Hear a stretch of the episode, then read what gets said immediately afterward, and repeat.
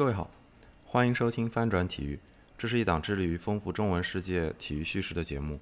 本节目的口号是拆掉体育的高墙。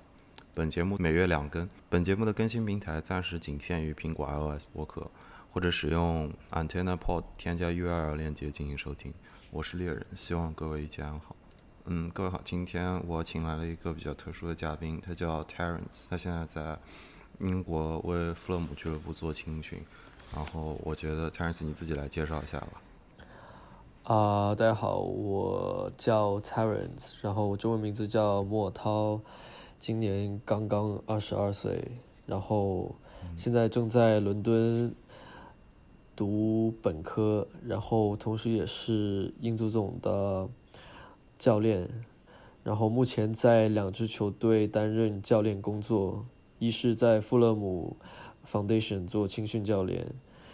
嗯，第二是在伦敦 Cray Wanderers 这支业余的足球队里面当 U 十四的助理教练。那那你现在对是两支球队吗？对。那 Terence，你先，我觉得你先可以先讲一下，就你平时是就你是怎么得到这样一个机会的？因为我觉得是真正中国人在欧洲做教练的还还挺少的，不管你是青训的教练啊还是什么。你身边有朋友做吗？因为我印象中可能在英国可能会有那么几个人，但好像也人数也非常少，对吧？呃，是的，就是因为这个圈子本来就呃比较小，然后基本上都互相认识，然后比较出名的可能会有呃以前的蔡慧强指导，然后现在也是回国了，应该有两三年了吧。然后最近我有个朋友也是本来在西汉姆联工作。呃，U 十六，但是可能也是没有拿到工作签证啊，或或者其他种种原因，然后今年也是回国在俱乐部工作了。那现在在英国这边当呃足球教练的人，估计已经非常少，可能在英超范围内啊，我现在还没有认识别的中国人吧。然后怎么得到这个工作？其实我在富去富勒姆之前也申请过其他一些。稍微大一点的俱乐部，呃，主要是伦敦的，啊，那名字我就不透露了。但是也是 伦敦就那么几对，对，这俱乐部就那么几家，对，大概是两年前吧。然后那个时候资历尚浅，然后所以就啊被拒了。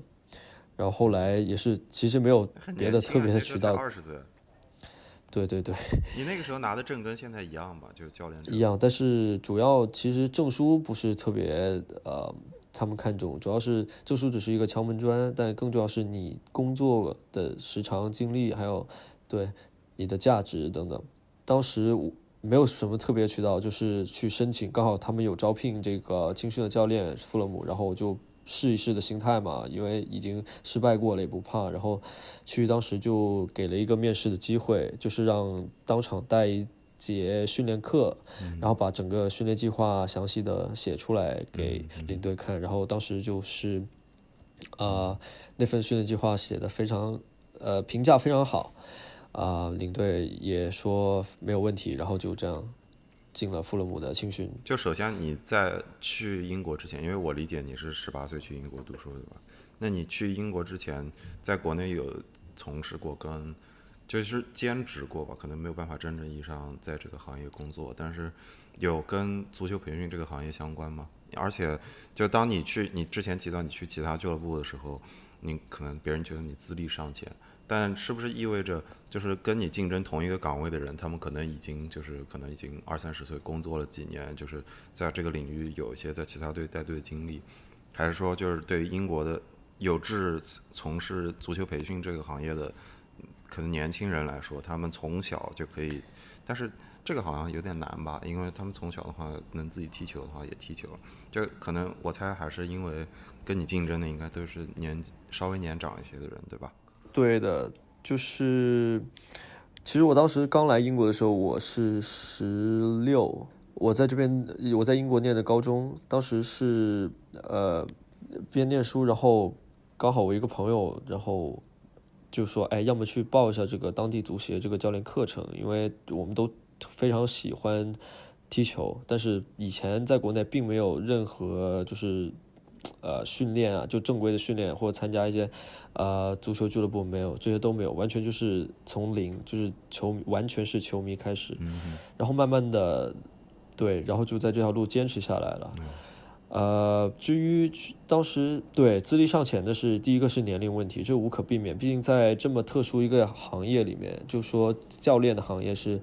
呃，其实年龄是非常非常重要的，就不是说你你的才能很多很大程度上在不没有达到一定年龄的情况下是没有办法去施展。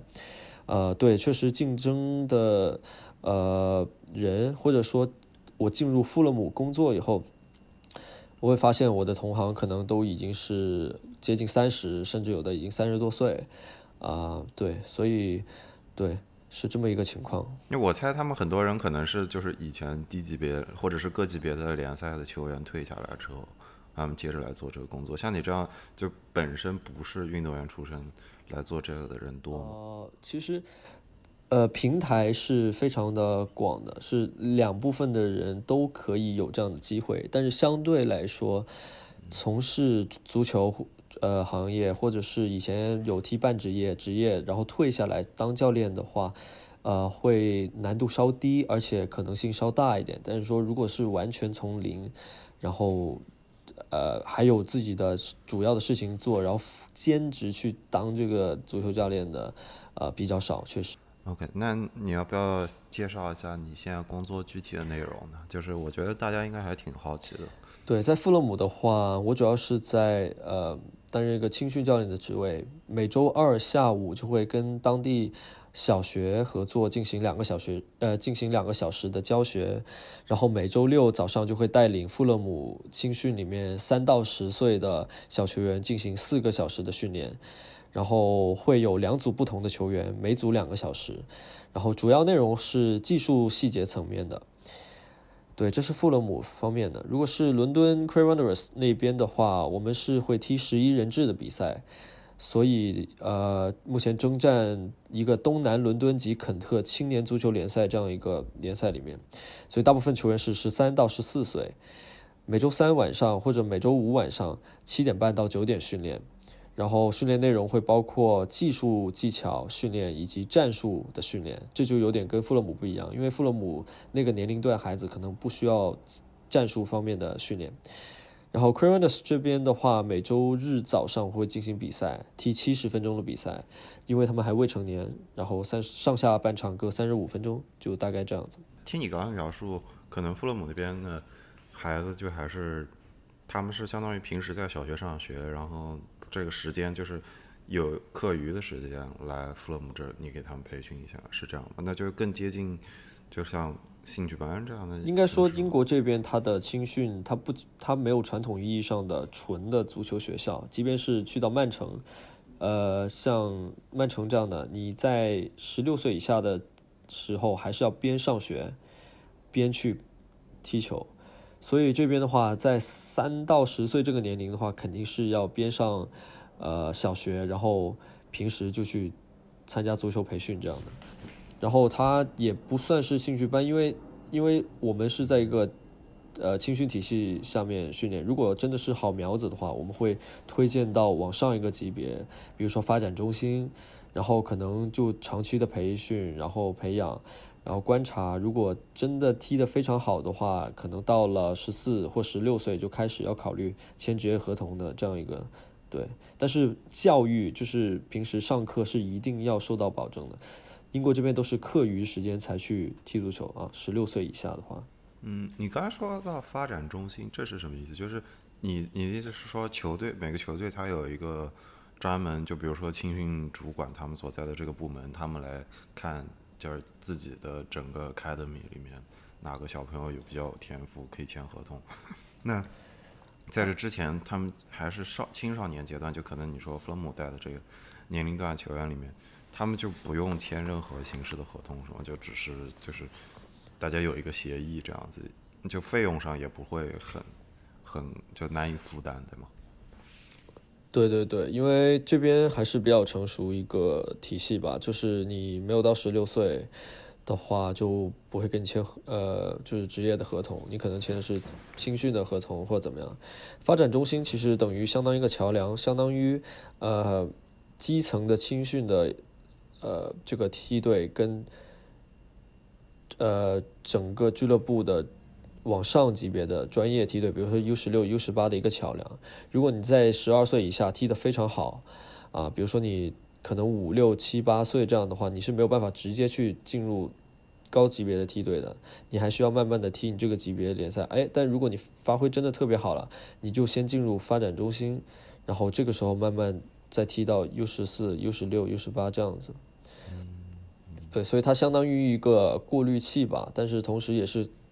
当你有机会有能力进到发展中心以后，你的训练的条件，然后各方面的监测都会呃。接近于职业了，那那像你刚才描述有已经这就相当于他一个俱乐部的青训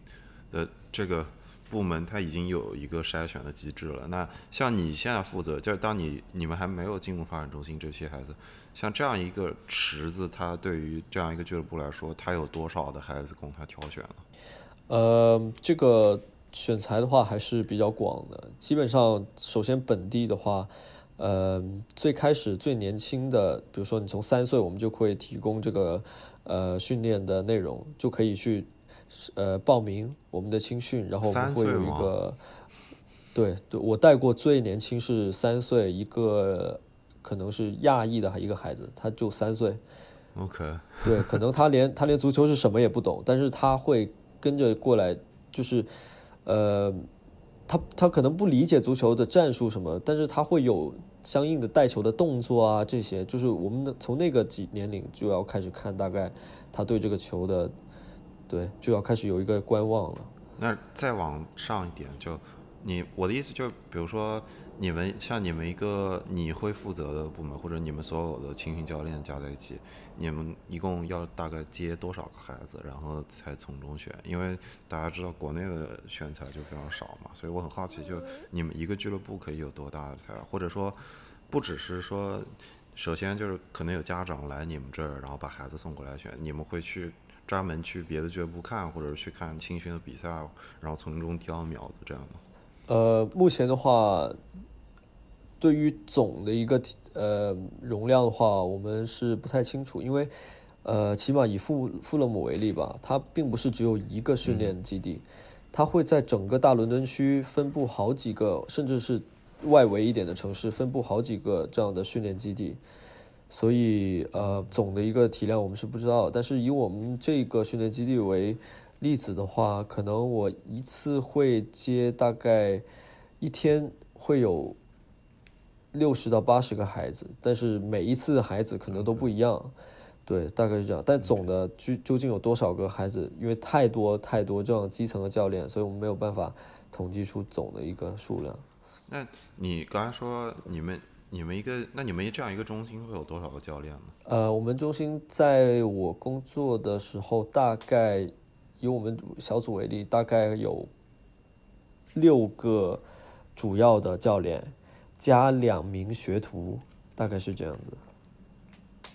对，然后可能还会有一到两个主管，就是大概差不多十个人那样的一个团队。那像你们这样的一个青训中心，它的资质是说？就是以要跟英足总每年要有一个审核，还是说就是只是对弗勒姆俱乐部方面负责？要的，应该说这个工作，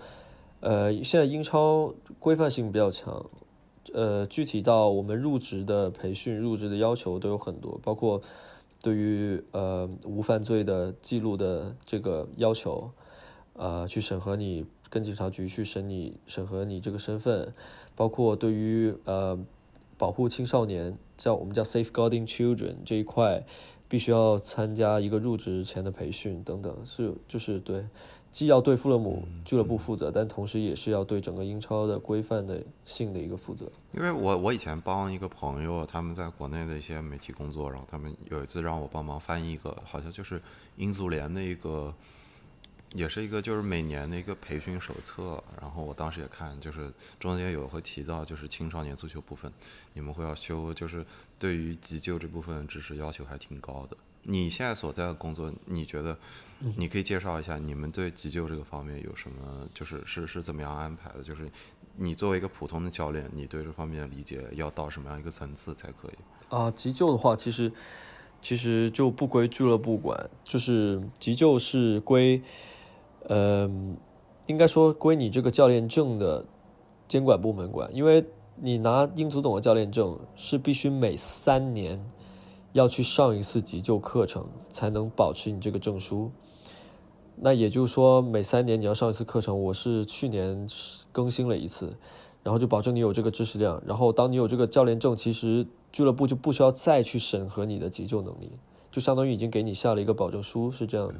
但是你刚才意思是说，就如果说临场你们遇到有一个孩子受伤了，或者他需要立刻得到救治，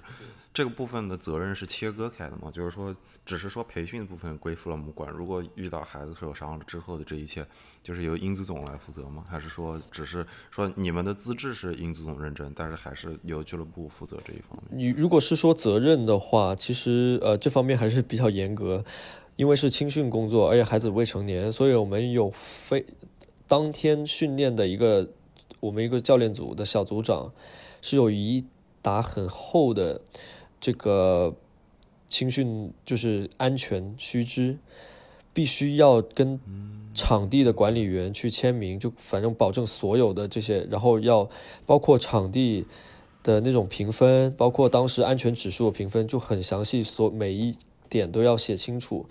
只有在这样的情况下，然后签了名，出发现呃发生了什么意外的话，比如说擦伤或是一些呃安全的隐患，这个教练本身才可以没有责任。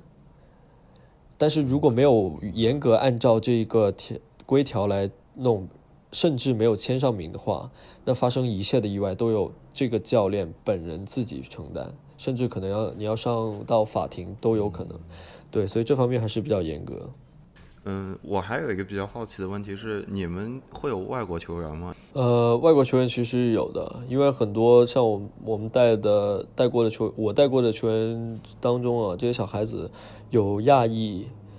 然后有可能南美那边的，但是至少就是从小在这边长大，所以英文都是没有任何问题的。但如果对，可能父母呃是外国人，但是他们从小在这边出生长大，所以没有没有任何问题。对，但是不会说专门去呃哪一个国国家去专门招人招这种这个年纪的球员过来，不会，因为还是因为这个项目本来就是呃你在本地，他他每个项目是分开的，这个项目就是在本地接纳这些优秀的呃或者是说经过审核的本地的球员，对，但是他们国籍可能会有不一样，对。嗯，那那你刚刚说的这些应该都是弗勒姆这边的情况吧？你你带另一支俱乐部，你觉得他们会在很多地方，就除了说战术训练内容这方面，就比如说在球员构成方面，或者说在你需要就对你教练的要求方面会有哪些不同？因为按照你的描述，他应该是相对来说低级别联赛一点俱乐部，所以他可能我才会球员的就没专业性没有像前面那么高了。呃，其实大部分还是本地的孩子，但是同样的，他们父母可能是从别的国家，是就像刚才说的，我们有几个孩子可能父母是非洲的，有几个孩子可能他父母是南美那边来的，都有，或欧洲其他国家都有，呃，对，但是这些孩子基本上都是从小在这边长大，所以对，就跟本地孩子没有任何区别。然后对于教练员的话，我感觉其实多元化还是挺挺挺重要，而且大家都普遍去提倡的一个事情。包括在富勒姆，虽然说可能我是唯一一个亚裔的的呃的教练，但是没有任何的区别对待或者怎么样，所以这点还是还是让我觉得有一个工作的一个动力。包括像我刚说的 c r e Wanderers 这边也是，我也是就是可能在整个联赛唯一一个亚裔的教练，但也没有任何的呃阻碍。就还是正常的，该怎么样工作，该怎么样配合主教练，该怎么样配合俱乐部，还是一样。OK，嗯，你刚刚提到你说你是整个就不管你是在富勒姆还是在这 Cray Wanderers 这边，是都是仅有的一个亚裔教练。那这个是就是你现在在富勒姆或者在两个队这儿都工作了，可能几年了，或者我不知道一两年吧，大概。你觉得，嗯，就是你你是怎么观察这个行业的？你上那个，比如说亚裔教练少，是因为说亚裔从事体育的就很少呢，还是别的方面的原因？因为我在美国嘛，我们对我们来说，美国的职业体育里面也非常明显的就是亚裔相比于其他几个，比如说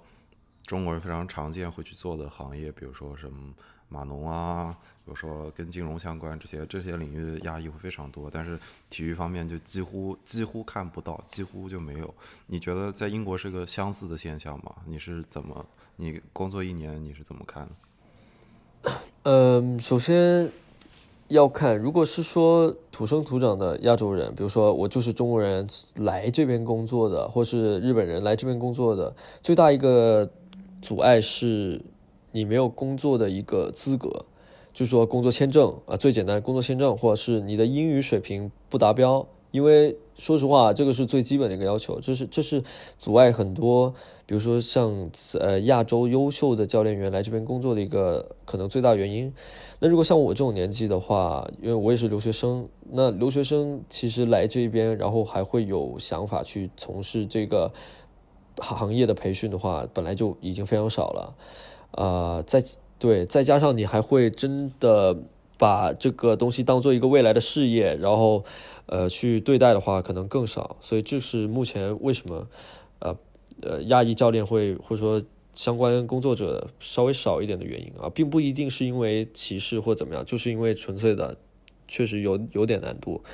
呃，那英足总这方面其实做的还挺好，他们去。现在应该不是现在，几年前已经推出一个叫 BAME，BAME，这个这其实是个单词，就是指呃白人以外的黑人、亚裔以及其他就是少数的人种。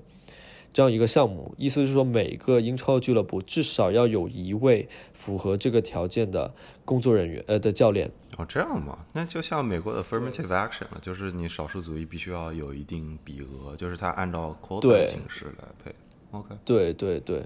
那至少它是一个很好的一个出发点吧，因为对也算是一个硬性要求，所以这方面以我个人的经历来说的话，我觉得。身份没有给我带来特别大的一个阻碍，就是只就是看能力在英国这边。但你这已经，首先你作为你你拿的应该是个留学签证吧？他居然可以允许你工作，这个对对对，因为我呃这边工作分三种，第一种是呃 permanent permanent，第二种是 fixed term，就前两前两种都是要呃工需要工签的，第三种就是像我这种 casual worker，就是平时你跟呃，负责人商量，然后你觉得 OK，你继续工作这一天，然后就不需要签合同，不不要不需要签职业的合同，我们的工资也是按呃小时去算，对，所以就可以工作。你这个就跟美国这儿他们有一种叫做 at will employment，就是就是自由意愿式的工作，怎么说呢？就是他们不签任何合同，然后。你想要走你就走，就当天就可以，就不太存在说你要干到哪一天这样子，应该比较类似于这种。嗯，OK，那那这个方面就先不说。我刚刚其实还有想问的是，就是我的意思就是，比如说亚裔的，嗯，孩子参与这个体育的比例会高吗？就是我猜测可能是不多，但我不知道这会是因为亚裔在英国的比例就没有那么高，还是说？他们相对来说，家长也不太会鼓励让孩子参与这种比较已经接近，可能对在他们眼中看，可能已经比较职业的运动培训。呃，确实，呃，首先第一个也是亚裔比例没有这么高，这是第一个。第二个就是可能亚裔对于这个体育，尤其足球这个感感，就是想法没有特别的。浓吧，就是不像这边当地的孩子，可能啊能踢上足球，那是当上球星是非常非常呃荣荣荣耀的一件事情。所以对，嗯，OK，那你除此之外，你觉得做了一年的青训工作，或者做一年多青训工作下来，你觉得你现在在理解的话，你觉得他们这个青训系统，你你自己看的话，你觉得有就是好？你觉得他们可能好的地方在哪里？不好的地方在哪里？嗯，好的地方，我我最想说的是他的专业性，就是无论你是从事，你可以举几个例子啊？呃，举个例，对我举个例子，无论就是你是在富勒姆一线队，嗯当主教练，还是你像在我们这样在青训上面做基层的一个青训教练，他他的要求，他对于整个哲俱乐部哲学的一个呃认可，包括其他一些要求是一致的。对于他的呃，对于这个教练需要付出的东西是一致的。对，所以他是有一个专业性在。比如说我们入职，他并不是说因为他需要这个大量的这个人手，所以有些人可以滥竽充数，或者说降低他标准，或没有，他宁愿一直在处于一个可能人手紧缺的情况下，但是他必须要保证一定的一个呃工作经验能力所在。对，这个专业性，我觉得还是最大的一个区别，跟国内我接触过的一些呃青训。那第二个就是他们的方式了，训练的方式，当然这是最大的区别，因为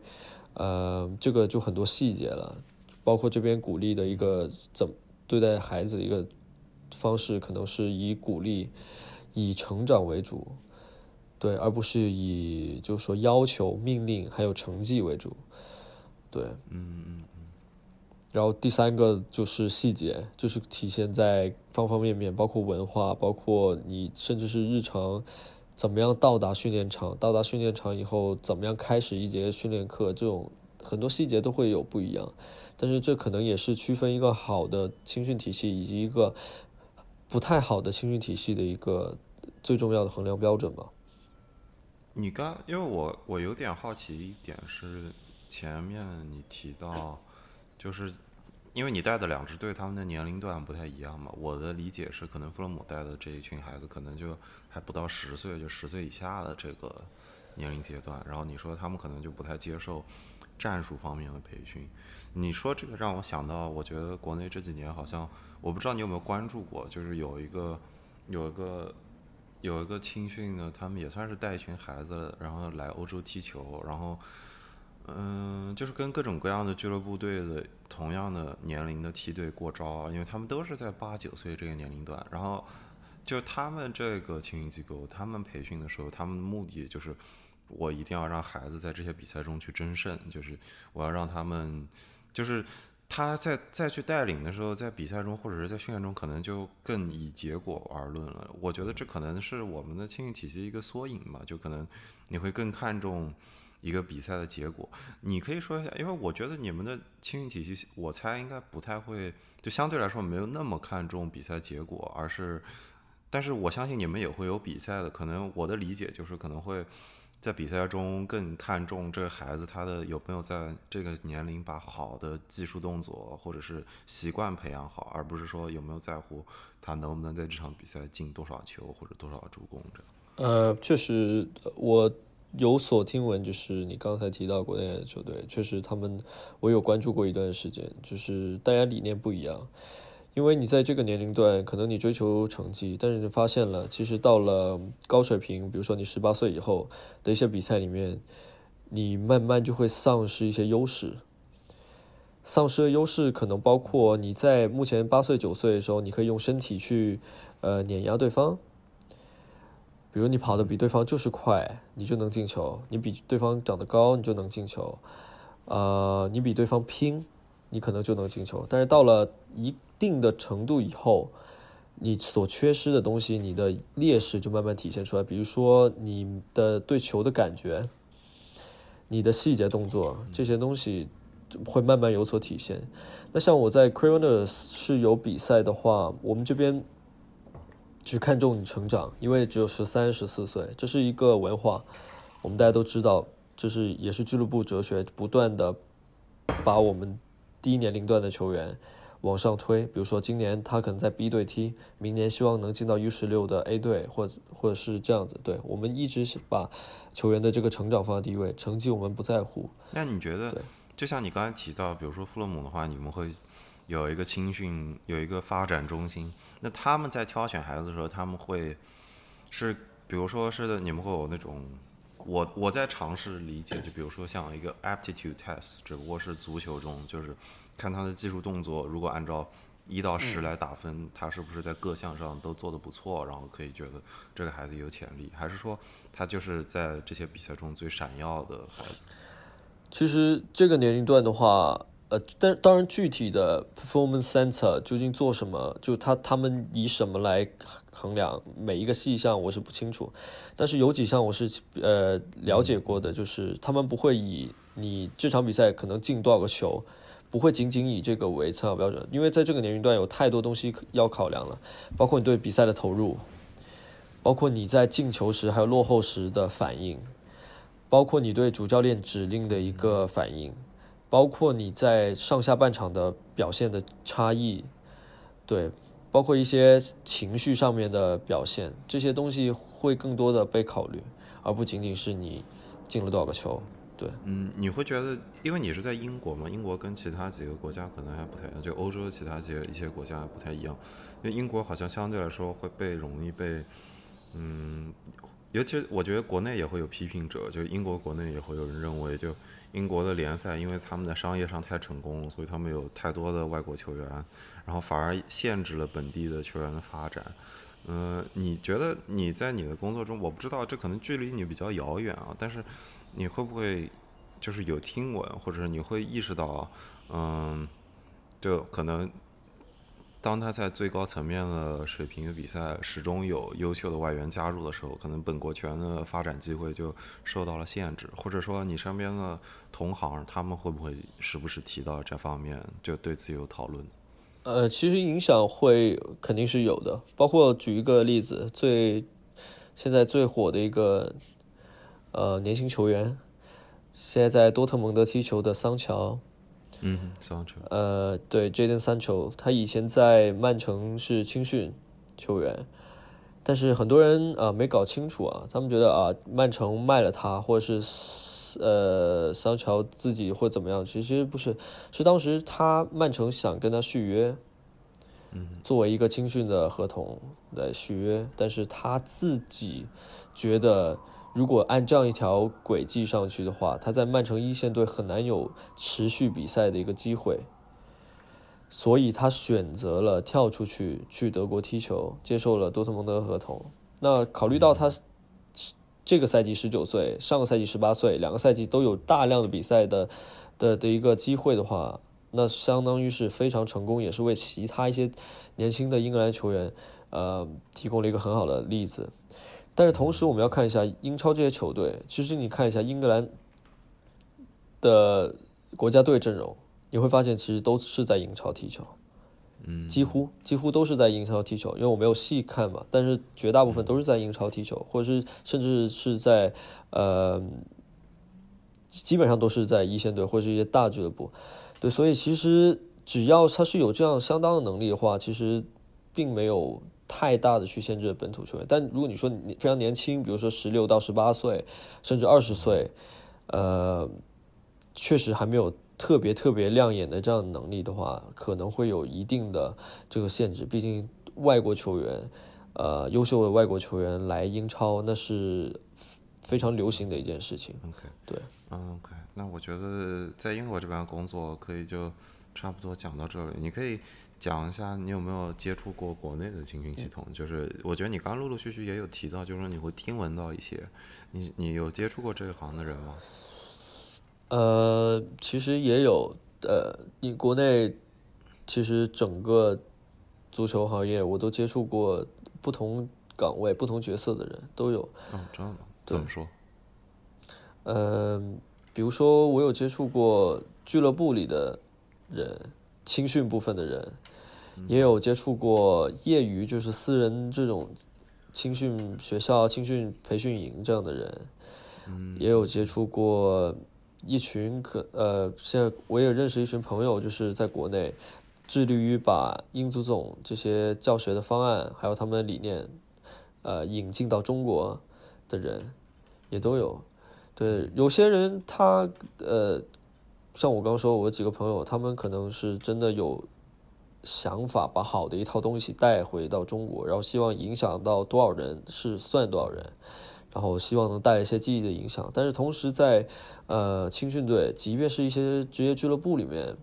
可能还会存在着非常非常落后或不科学的一些东西。对这种东西，可能一个环境影响了，包括你训练方法，简单一点来说，可能就是非常的不科学，或是跟不上了，或是不合理。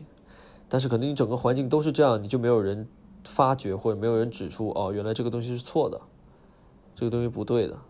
嗯，对。嗯，你觉得我我首先很好奇，就是我我其实都不清楚，大部分。就是不管你说是俱乐部他们带的，还是说其他方面，就首先可能我觉得很多俱乐部他们的梯队完不完善都是一个问题吧。就我不知道英国你觉得是怎么细分的？你觉得他是不是像你刚才说三岁的孩子都可以，他想要去的话可以接受到职业俱乐部的这方面青训培训？我觉得国内俱乐部应该没有办法往下覆盖到这么深吧？呃，这确实是一个问题。包括呃，我有时候仔细想想，像富勒姆这样。这些小学的孩子，或者说刚才说三岁的孩子，他就有机会得到英超俱乐部的教练的一个一个培训。就你想想，这对于他整个呃职业生涯来说，对吧？就不需要付多少费用吗？对对对，基本上不需要费用的。然后对他会造成一个很大的影响，因为你从小得到正确训练以后，会对你。真正成为一名职业运动员、职业球员是有很大的影响。那你在国内，可能你小学甚至到中学都不一定有接触过正规或专业的培训，可能都是你学校的老师，而且素质还有能力的话，也没有一个保障。但这已经讲的是就是非体校体系的同学，就是普通学校走普通学校路子的学生。可能他们体校的学生会不太。你刚刚前面有提到，你认识到几个就是在这个行业内做的华人，他们回国了或者什么？你你觉得现在还有在这样从事的人吗？你会跟他们有交流吗？就会大家会聊到说，在青训这个行业，现在做下来之后能感受到区别这样呃，如果说当就是考教练证的人，可能陆陆续续会有。因为这个我也不太清楚，因为说实话，这边啊报名去上课去学，整个东西还是比较比较方便、比较透明，而且呃受众层面比较广啊。这个我还是认识几个人，还可能学生吧，然后也会有想报这个课程的一个意愿，也有些正在行动。但是如果你说真正把时间投入到当足球教练了，就考完这个证以外，还有保持一个实践经验的话，其实我感觉我认识的就几乎没有了。嗯，那那再有一个问题就是，我觉得，嗯，你你现在在英国这个青训的系统里面工作的经验里，你觉得有哪些的？你现在收到有你现在的收获是是可以就是跨越，就比如说你直接套到国内的这个青训体系里，有哪些地方又是你觉得可能没有办法对应起来的？可能就是比如说在英国方面，他们的孩子的构成可能比较多元啊，然后在国内可能就。种族方面比较单一啊，就会不会有你觉得没有办法直接应用上的经验？就是哪些可以，哪些不可以？最大区别是还是文化上有区别，包括在训练场上，可能大家接受程度不一样。因为可能我们这边十三、十四岁孩子，他们在他们他们的言语上啊，就是就就是那个激烈程度，可能这边孩子会觉得，如果一旦啊被被曝光，可能会觉得啊。没有素质或什么，这其实就没有多大事情。就包括我们这边孩子训练，可能他直接会说踢的这个球踢的不好，然后我们队友之间会嘲笑，就你知道吧？哦，踢踢的不好，然后他会直接说 shut up，就是类似的。但其实对，就是如果被断章取义了，可能哎我就哇发生了什么矛盾，是不是？但其实没有，这真的没有多大事情。然后包括对激烈程度。我们这边十三、十四岁孩子踢踢的真的挺凶的，可能跟一般野球成人踢的激就拼抢程度是差不多，就反正拼的特别凶。然后包括一些受伤，我觉得从受伤这个事情能看出大家对这个这个东西一个态度吧。我们这边基本上孩孩子受伤，因为家长都在场边看着，就就不会有太大的这个争议，就是受伤哦，裁判。警告或怎么样，就不会有那种家长啊，你干嘛踢我孩子？就不从从来没有这样的事情，因为因为大家都会觉得哇，都是男孩子，就是 tough 一点，你懂我什么意思吗？就是没事，你你踢不了就下场，踢踢得了就对，即便家长就在旁边看着都没有任何没有任何问题。但是可能啊，国内的话，可能比较心疼孩子一点吧。说白一点，就是而且经常会有那种家长之间争端。呃，然后前段时间我在微呃微博发过一个，我就两周前的一个案例，就是发生了冲突，我们队八比八比二领先。在比赛还有二比呃二十分钟结束的时候，八比二领先，然后因为呃是业余比赛嘛，然后主裁判和边裁都是由家长或者是教练自己组成的。就如果当天没有请到职业的裁判的话，然后刚好我们主教练就当了那场比赛裁判，然后呃他们的助理教练当了边裁，但是因为这个年龄段是包括文化什么，所以导致就不会有那种。不公平，就大家都是，甚至或者说避为了避免嫌疑，然后甚至五十五十的球就给对方，或者你领先了就给对方，呃，对对，这种这种感觉。然后，但是我们巴比尔领先嘛，心态对面可能有点崩，然后对面教练就直接就是呃，就是进场就就找我们主教练理论，然后就说说了一些难听的话，然后这边孩子就是我们孩子还想踢，他们孩子都也想踢，但是。最后闹了很久，然后孩子就哭啊，下场然后走，然后最后令我有点震惊的是，大概第二天吧，我收到一个消息，就说对面家长集体就是宣布下赛季解散这支球队，来表达对他们教练团队的不满。他说不满是说对这个教练处理这件事的不满，还是对，就是对他们本队这个教练，因为他们认为本队这个教练。当时是伤害了这个孩子，他们本队的孩子，以及违背了竞技体育精神。因为孩子球员还想踢的情况下，你自己一个人把比赛取消了，等于，然后没有没有照顾好这帮孩子，同时他的行为，包括他去骂一些脏话，直接在场上引起争端这些，所以所以大家很注重的东西。因为英国这边足球文化就是，呃，女性还有孩未成年人是重点保护。所以基本上有小孩子在场的话，是不会引起任何争端啊，或是吵架或者怎么样。就是比赛就是比赛，发生了什么只留在场上，然后结束了，大家必须握手。包括有一些呃可能稍微动作稍微大的一些犯规，哎，裁判也吹停，必须要他们握了手才能继续吹比赛。就像这样的细节，可在国内就没有，还很难直接套用进去嘛。嗯，对，这是第一个，第二个可能就是，嗯，训练场上，你你的一些细节，比如说你能开多大的玩笑，你能，对，你能，对，还有一些，嗯。其他一些细节，你说的这个还是队员之间吧，就不会是你教练可以说他两句。教教练也可以，就是说队员之间。不，教练教练也是，因为你你要有个度，所以我觉得还是这个度还是有不一样，可能在呃不同国家之间。然后第三个就是对于青少年的保护，比如说我们这边对青少年隐私保护非常非常重要。举个例子。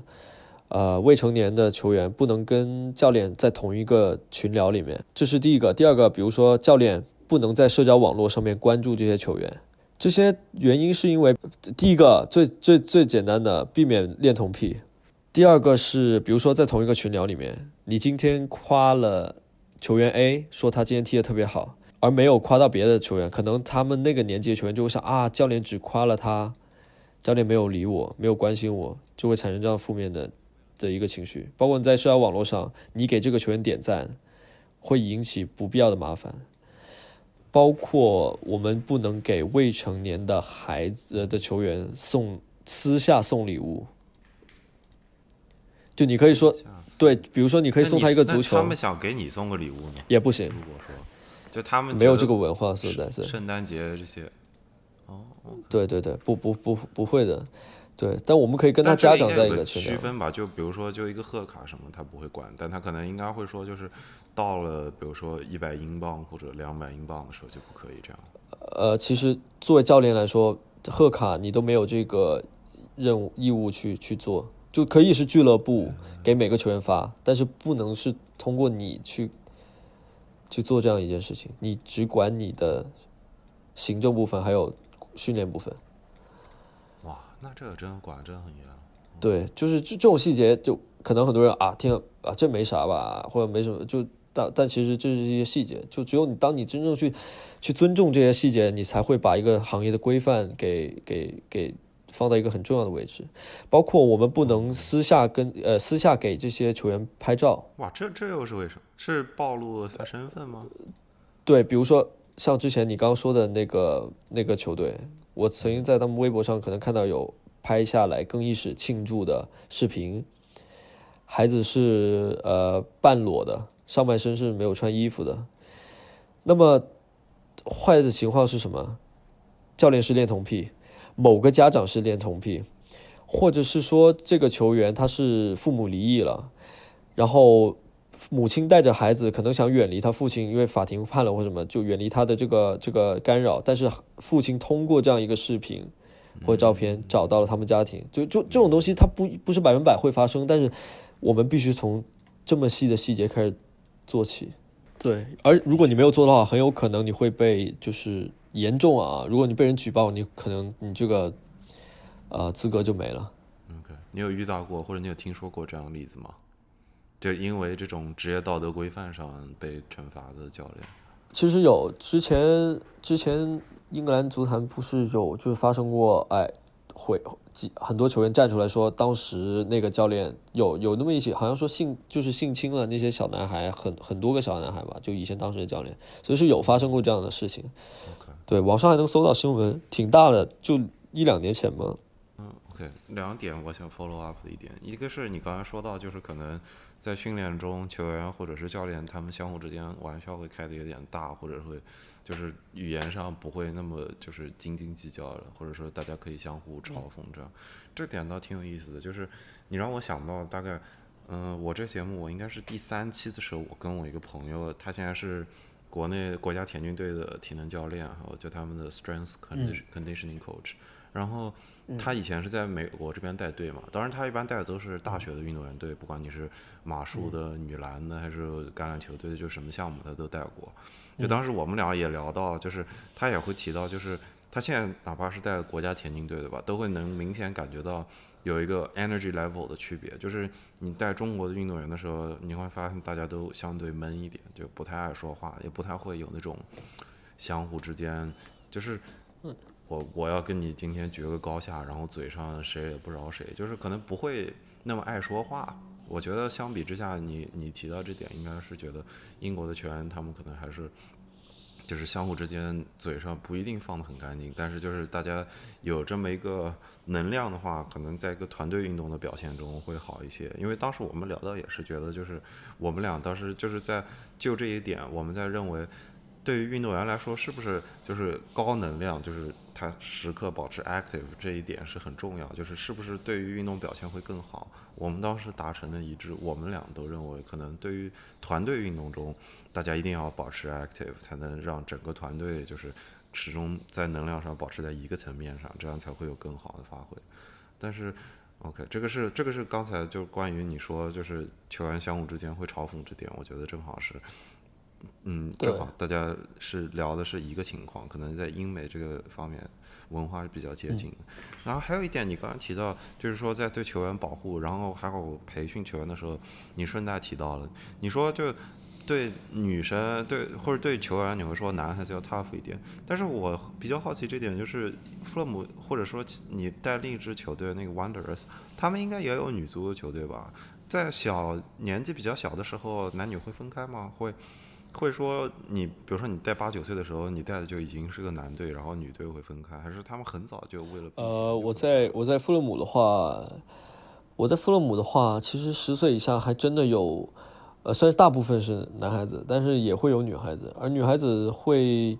呃，也有跟男孩子混着踢的情况，但是我个人是没没有带过这样的队，但是可能他会有专门的教练。就是来负责，因为他可能接受过专门的培训，就是说如何，呃，带一支男女混合的队伍或者怎么样，对，是有的。而，呃 c r a v e n e r s 这边的话就是分开的男队女队，所以，对。OK，那我觉得这边都讲完，然后，嗯，现在可以就讲一下你之后你会怎么想，就是你现在在这儿已经待了一年多了，你觉得你以后会继续做青训吗？因为我觉得你本专业肯定学的不是这个，对吧？你会觉得你是在这边继续做青训呢，还是会回国继续做青训呢？还是，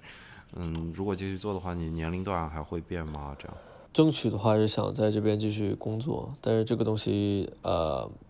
可能因为很多因素，包括像工签啊，包括像机遇各方面，所以还得还得再看一看。但是估计今年年底之前会有个结论，所以现在还说不准。那如果做的话，希望其实从个人发展角度，我还是希望从呃十四到十六岁这个阶这个年龄段继续做，因为其实这个年龄段的话，对于技术。的要求对于战术的这个思维开始的培养要求都比较高，所以对于教练员，同时他们要求也会相相应的稍微高一点。就你既要兼顾技术方面的，其实也要兼顾战术。就是可能你到了高年龄段一点是吧，U 十八的，可能你只需要哎在战术层面让他们多去发展了，可能技术一些小细节就不需要去管。对，是有个有个区别的。那回国的话，我。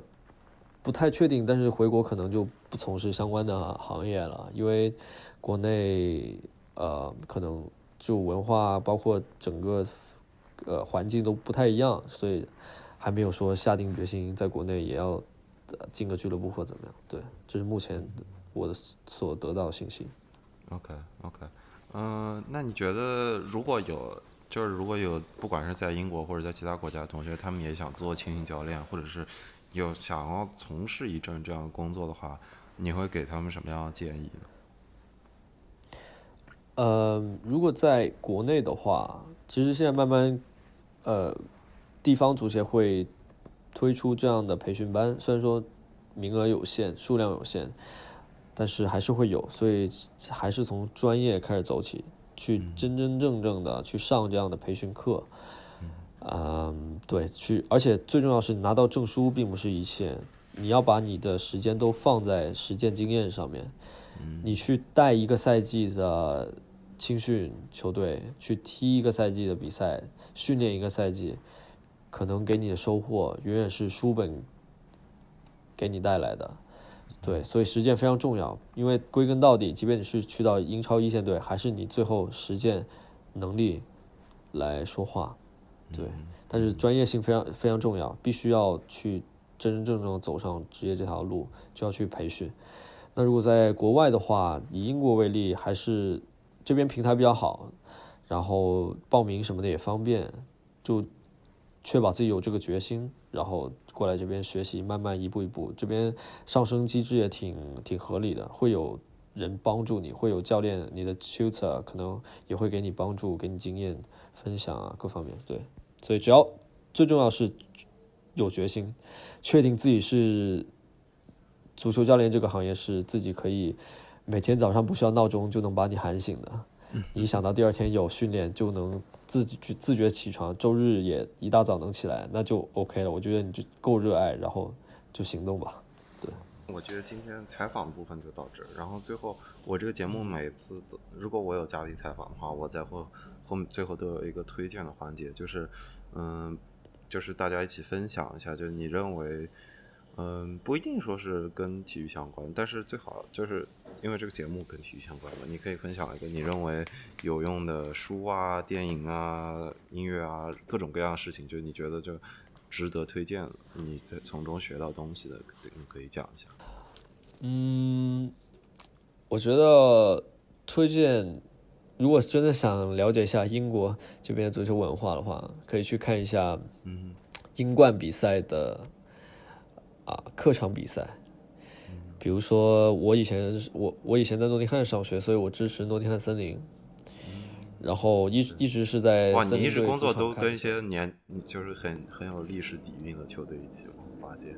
对对对，真的是非常幸运。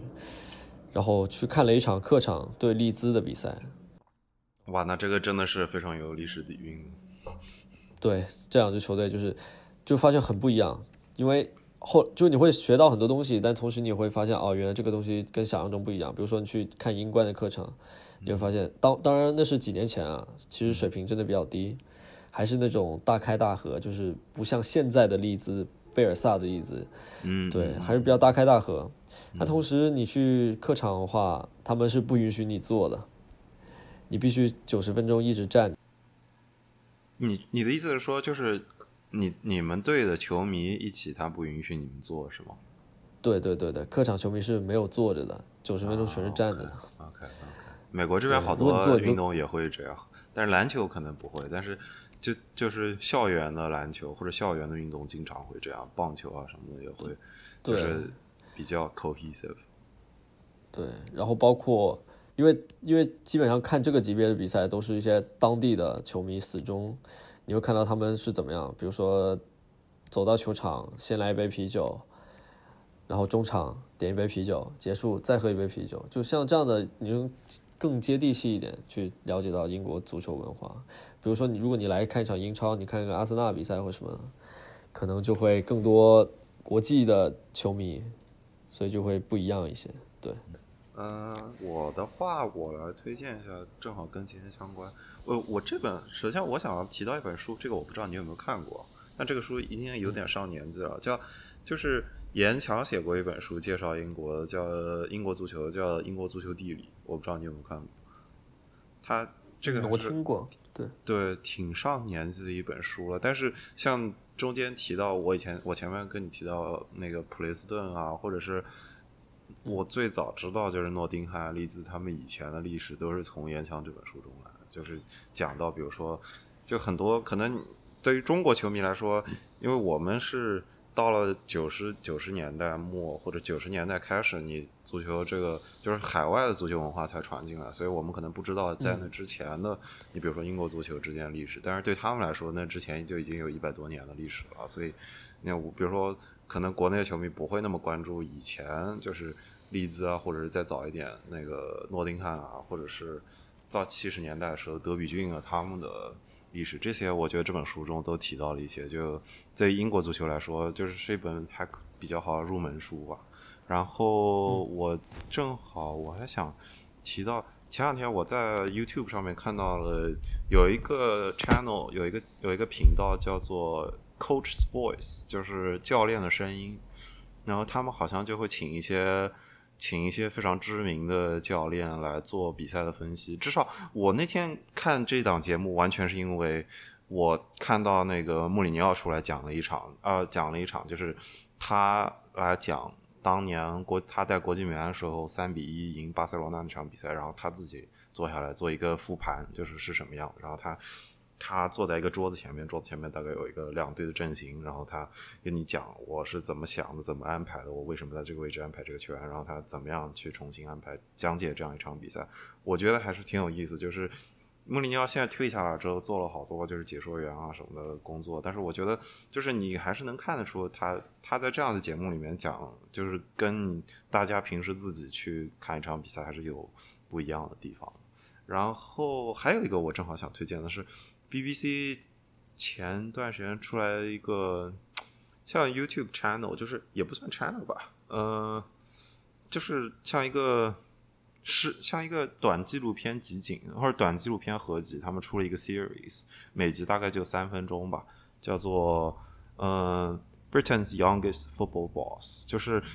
英国最年轻的足球老板，这个意思是一个十八岁的男孩，穿了一身西装。他现在是 West Ham，就是西汉姆联的女女队的像总监，就负责人。因为他爸是西汉姆联的主席，所以他爸相当于想要考验他，就把女队的这个运营的工作交给他了。对，然后整这个 BBC series 就是 follow up，他叫 Jack Sullivan，叫杰克沙利文，就是去 follow up 看看这个他带女队的整个过程。首先就是女队的上下，他们能不能接受这样一个可能在只有十八岁的一个老板，然后看他比较年纪轻的时候是怎么处理，就是跟成年队啊，而且是他要处理一个异性的女女子球队的时候，他怎么处理这个事宜，我觉得还是挺有意思，就是。嗯，算是一个就比较进入式的体验嘛，就是带大家有一个，就你既可以说这是猎奇，也可以说就是一个比较新奇的角度。平时一个比较 established 的、比较就是已经嗯，他人脉很深的一个很受尊重的一个球队总监，可能不会给你这样一个机会让 BBC 来拍这种纪录片，所以我觉得还是挺有意思。就是既可以把它可以当做像足球相关的一个产品来看，也可以当做一个真人秀节目来看，还挺有意思。嗯嗯，OK OK，这个就是我今天推荐的几个东西。OK，嗯，那今天这个期应该就录到这里吧，Terence，你还有什么想说的吗？呃，希望有更多的。有志之士能投入到这个中国的足球行业来，然后希望有一天把这个 你自己还没有决定回国要不要做吗？对，但是但是我在这边工作，我在这边做的最大的原因还是希望最后能够回到国内帮助的，就希望成功了以后回去，对，也希望有更多的人投入到这个行业吧。OK，啊，那今天这期就录到这里啊，非常感谢 Terence 来做客我的节目，然后嗯。也希望各位，嗯，也希望各位，如果啊，你可以再讲一下，你刚才提到你有一个微博，对吧？你可以讲一下，然后我可以帮你挂在 show notes 里，这样大家如果有问题的话，可以跟你在微博上有 follow up，有互动。呃，我微博就是 Taiwan Small，就是对，就直接搜搜 Taiwan Small 包括刚才呃 Hunter 说到的穆里昂那个复盘，呃，我都我前几天刚好也发了一个微博，就是写关于他这个复盘的，所以。对，大家有兴趣可以看一下。OK OK OK，我可以帮你，如果你写了一篇文章，我可以帮你挂在上脑子里，就是大家可以点开直接看着。那今天就这样了。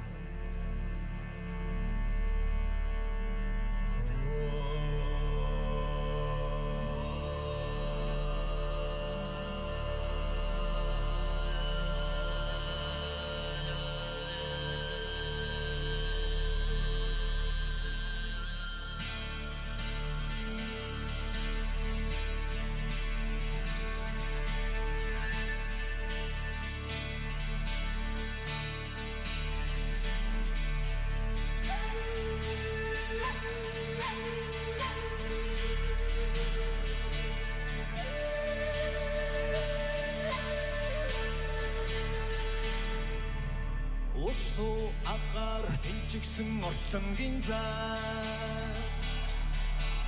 урман лантан ижилхэн холтооч Усч усэрн хин айдэл хан ахшиндо ургууж ухав хайрхин ижилхэн аяа таа